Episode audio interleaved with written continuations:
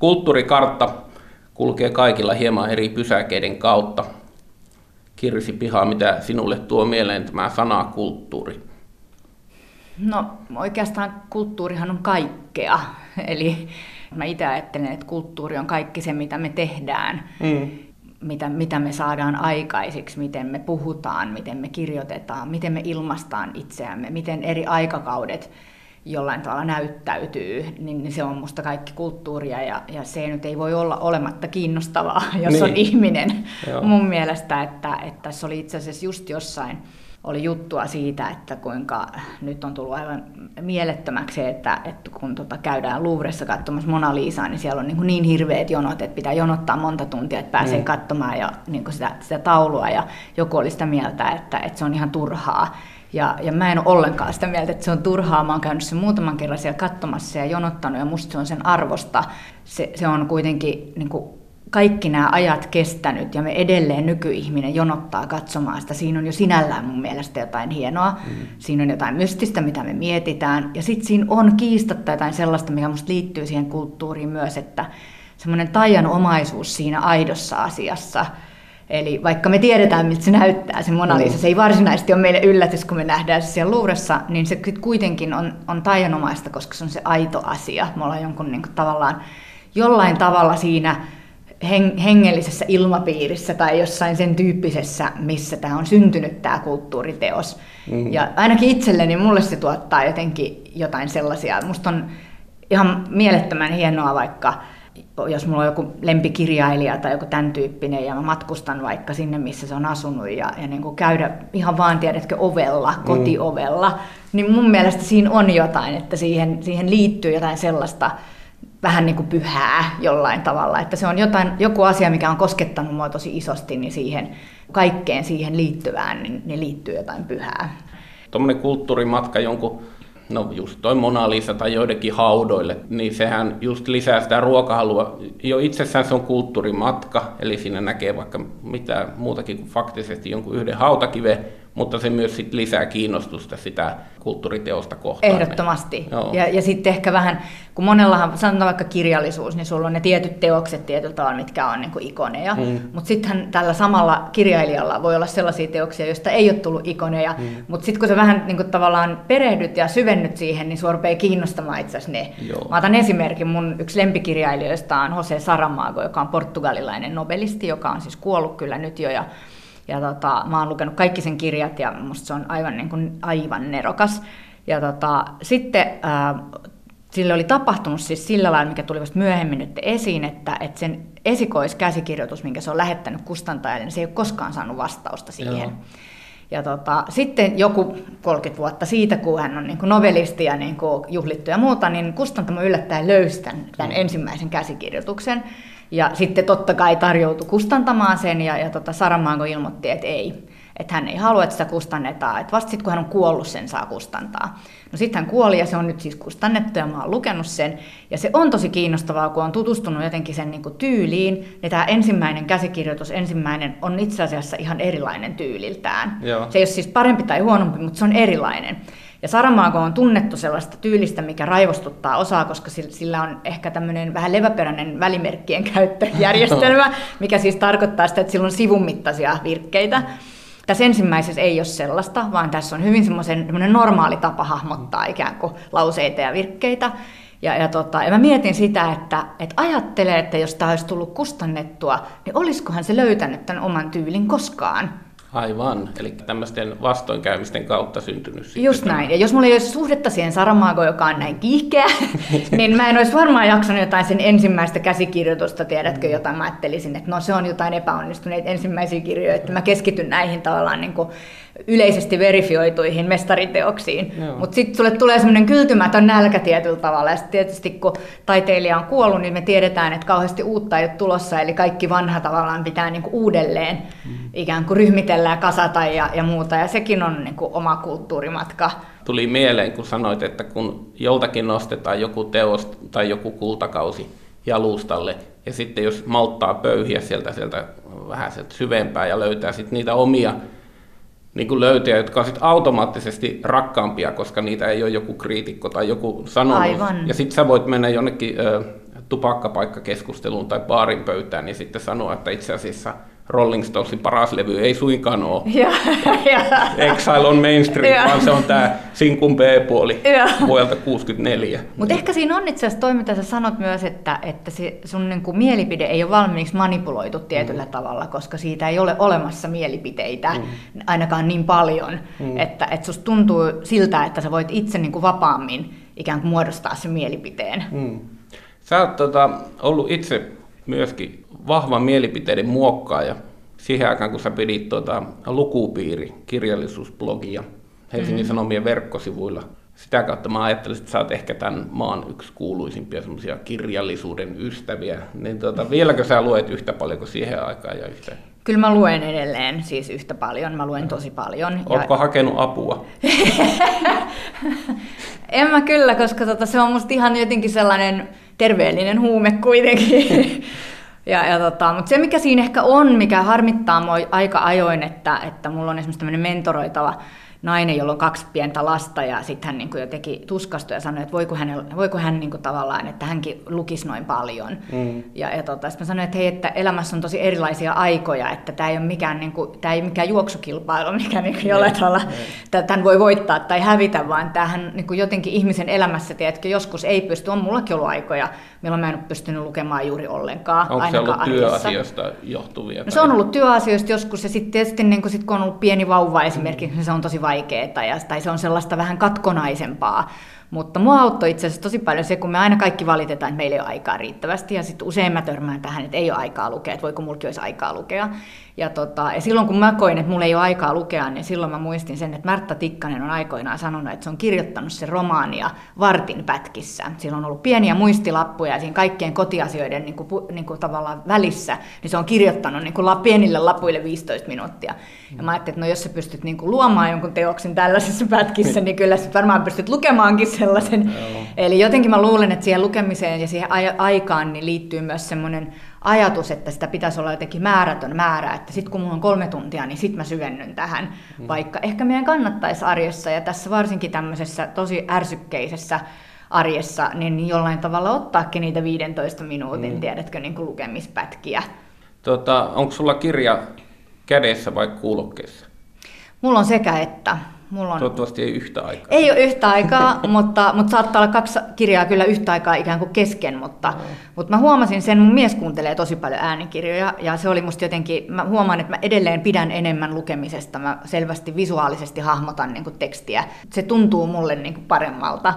Mutta tota, kyllä mä sitten, kun tässä niinku liikkuu ja muuta, ja sitä ajattelin, että perhana, että tämänkin puoli tuntia mm. voisi niinku sen sijaan, että niinku, tiedätkö, on kännykällä ja rullaa jotain Twitteriä, niin tämänkin voisi niinku jotenkin hyödyntää ja sitten laittaa niinku kuulokkeet tai koiran kanssa on kävelyllä ja muuta. Niin Kyllä se, ja sitten sit varsinkin, jos sulla on kirjailija, joka itse lukee, niin kyllähän siinä, siihen su, syntyy semmoinen ihan niin kuin kiinnostava, vähän erilainen suhde. Että jos sanotaan, että kirja, kirja on mun mielestä jollain tavalla vuoropuhelua sen ihmisen kanssa, joka on kirjoittanut sen, niin sitten jos sulla on niin kuin sellainen, että sä vielä voit kuunnella sen äänen kautta, niin kyllä siihen syntyy jotain. Et esimerkiksi yksi, mikä täytyy sanoa, että Patti Smithin kaikki kirjat kannattaa kuunnella. Niitä ei kannata lukea, ne kannattaa kuunnella. Siinä Joo. on siis todella hieno ääni ja se tulee ihan suoraan niin kuin päähän. Todella hieno kokemus. No audioala ammattilaisenahan se löikin läpi, että se ei sillä lailla ole mikään Juuri ihme. näin, juuri näin. Miten se toi äänikirja, niin missä vaiheessa siihen ruvetaan lisää semmoisia kuunnelmallisia elementtejä, kun se No kuitenkin niitä on mahdollista. jo, Okei. niitä on jo.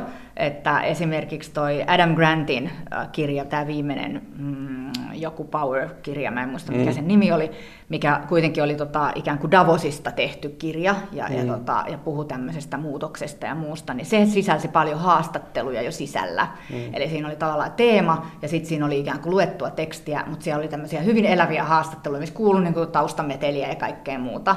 Eli kyllä joo, niistä tulee niin kuin koko ajan eri, erilaisempia kokemuksia, jolloin se, se tavallaan lukemisen ja kuuntelu, sä voit jopa tehdä molemmat, mm. koska ne on niin erilainen, erilainen tota, kokemus. Onko sun kirjahylly aakkosjärjestyksessä vai genreittäin vai sekaisin? Mulla on sekasin. Mä, mä tykkään siitä, Sä että... tykkäät etsiä kirjoja. Joo, mä tykkään etsiä kirjoja. Mä itse asiassa tykkään siitä. Mä tykkään siitä, että, että mä voin niinku silmäillä niitä. Mulla on myös paljon semmoisia kirjoja, mitä mä en ole vielä lukenut, mm-hmm. Mutta joo, mä tykkään kyllä sekaisin. Mutta semmoinen niinku pieni niinku rike tässä mun sekaisessa järjestelmässä kyllä on, että mulla on siis mies, joka on hyvin järjestelmällinen kirjaihminen ja tota, se on Excelöinyt mun kirjat. Okay. Eli siis mulla on Excel, Joo. missä mun kirjat kyllä, että mä löydän, että jos mä niinku vaikka etsin jotain kirjaa, niin sitten mä kyllä A9, aha se on tuolla. Ah, niin silloin on kuitenkin paikka tavallaan. Sillä on tavallaan paikka, joo, joo mutta mä yritän olla antaa sen niinku häiritsemättä mun niinku tapaa selailla niitä sekaisin, mutta kyllä se kiistatta sitten, jos niinku joku pyytää vaikka, että hei, että olisiko sun lainata tää, niin siinä nopeasti, kun sä etsit sen sieltä, niin on siinä kyllä kiistatta myös hyviä puolia. Tässä kun kaksi kirjallisuuden ystävää keskustelee ylevästi kirjallisuudesta, niin tuota, tässähän on ihan äärimmäinen kuorolle saarnaamisen vaara nyt olemassa. Niin tuota, meillä saattaa olla tuo kuuntelemassa ihmisiä, jotka ei oikeasti lue niin mitään. Eikä varmaan ainakaan kirjoja. Niin mm. miksi kirja on hyvä kaveri? Miksi? Niin. No, se on ehkä kaikkein helpoin tapa käydä keskustelu jonkun kiinnostavan ihmisen kanssa mun mielestä, jos puhutaan niin kuin faktasta tai sen kaltaisesta kirjallisuudesta. Sitten jos puhutaan fiktiosta, niin mun mielestä se on kaikkein niin kuin tavallaan ehkä aidoin tapa päästä toisen ihmisen pään sisään. Koska kun meillä on ihmissuhteita, niin me kuitenkin meillä on tietyt filterit, me ei ikään kuin kerrota kaikkea ja, ja meillä meil on mystisiä käyttäytymistapoja ja se ihmettelee, että miksi käyttäytyy tuolla tavalla kun sä luet fiktioon, niin sä tiedät, miksi se ihminen käyttäytyy sillä tavalla, koska sen pään sisäinen maailma on auki sulle siinä kirjassa. Ja mä itse uskon, että esimerkiksi bisneksessä niin ihmisten pitäisi lukea tosi paljon enemmän fiktiota siksi, että, se, että jos me ajatellaan, että mikä niin kuin jotenkin työyhteisössä, johtamisessa, mikä on kaikkein tärkeintä, niin se, että me ymmärretään ihmisiä, on ihan kaikkein tärkeintä. Yksi niin kuin todella hyvä tapa siihen olisi se, että me luetaan fiktiota enemmän. Mä tunnen sellaisiakin ihmisiä, jotka sanoivat, että fiktio on turhaa, että he lukee vaan faktaa. Ja se on musta ihan kauheata hengenköyhyyttä. Musta mm. se kutistaa niin kuin sun maailman ihan valtavan pieneksi. Yhtä hyvin sä voit sanoa, että mä en harrasta ihmissuhteita ollenkaan, mulla on vaan työsuhteita. Tiedätkö, mulla ei ole parisuhdetta eikä mitään sellaista. Niin eihän se nyt ole mitään elämää, se on ihan tosi pieni osa elämää. Hei, sä oot asunut tota, monessa maassa, tämä on aina hyvä lause haastattu, olet Joo. asunut monessa maassa. Millaista kulttuuri, jos ajatellaan Italiaa tai, tai tuota Belgiassa, Brysselissä olet asunut, niin Joo. millaisia kulttuurielämyksiä sä kaipaat noilta reissulta tänne härmään? No tota, Italiahan liittyy sitten jotenkin se semmoinen tosi vahva, vahva ja tosi tunnettu kulttuuri, että jos miettii niin kuin tunnettuja mm. niin kuin kulttuuritekijöitä, niin ne on ikään kuin asunut siellä. Mm. ja, ja siihen liittyy jotain sellaista niin kuin tavallaan maagisuutta tietyllä tavalla, että se on, se on ihan hienoa, mutta en mä tiedä kaipaanko mä sitä sitä sitten, mutta on se kiistatta se on niin kuin jotenkin kiva niin kuin käydä semmoisissa paikoissa. Mm. Brysselistä mä kaipaan yhtä asiaa. Magritte on, on tota belgialainen maalaustaiteilija tai ehkä enemmän, niin kuin mä sanon, ajattelija, koska sen maalaukset ei ole vain maalauksia, vaan ne on niin kuin jotenkin semmoisia kummallisia ajatuksia, niin kuin omituisia niin kuin tavallaan, että sä näet jotenkin asian näin, että se onkin tällä tavalla, että se on enemmän niin kuin musta jotenkin ajattelija ehkä, niin siellähän on siis Magritin museo, niin se olisi mahtava kyllä, mutta, mutta tota, se taitaa tulla, Mä en tiedä, mä en tiedä tulisiko Magritte niin kuin joku näyttely tai joku. Oliko siltä? Mä, ihan kun mä olisin niin kuin... Aamos. Joo, kyllä. Mä kävin joo, niitä. Joo, joo, joo, kyllä. Ja Brysselissä on siis ihan nykyään dedikoitu oma museo. Silloin kun mä asuin siellä niin, niin tota, mä muistan, että siis mä kävin nykytaiteen museossa useita kertoja. Mä saatoin esimerkiksi keskellä päivää, kun siellä oli pitkät lounastaot, niin mä saatoin käydä ihan vaan siellä alakerrassa katsomassa Magritit. Ja tota, se oli kyllä tosi kivaa. Kenet kulttuurin tekijän haluaisit tavata, jos ei ole mitään rajaa? Kuka olisi ollut hieno?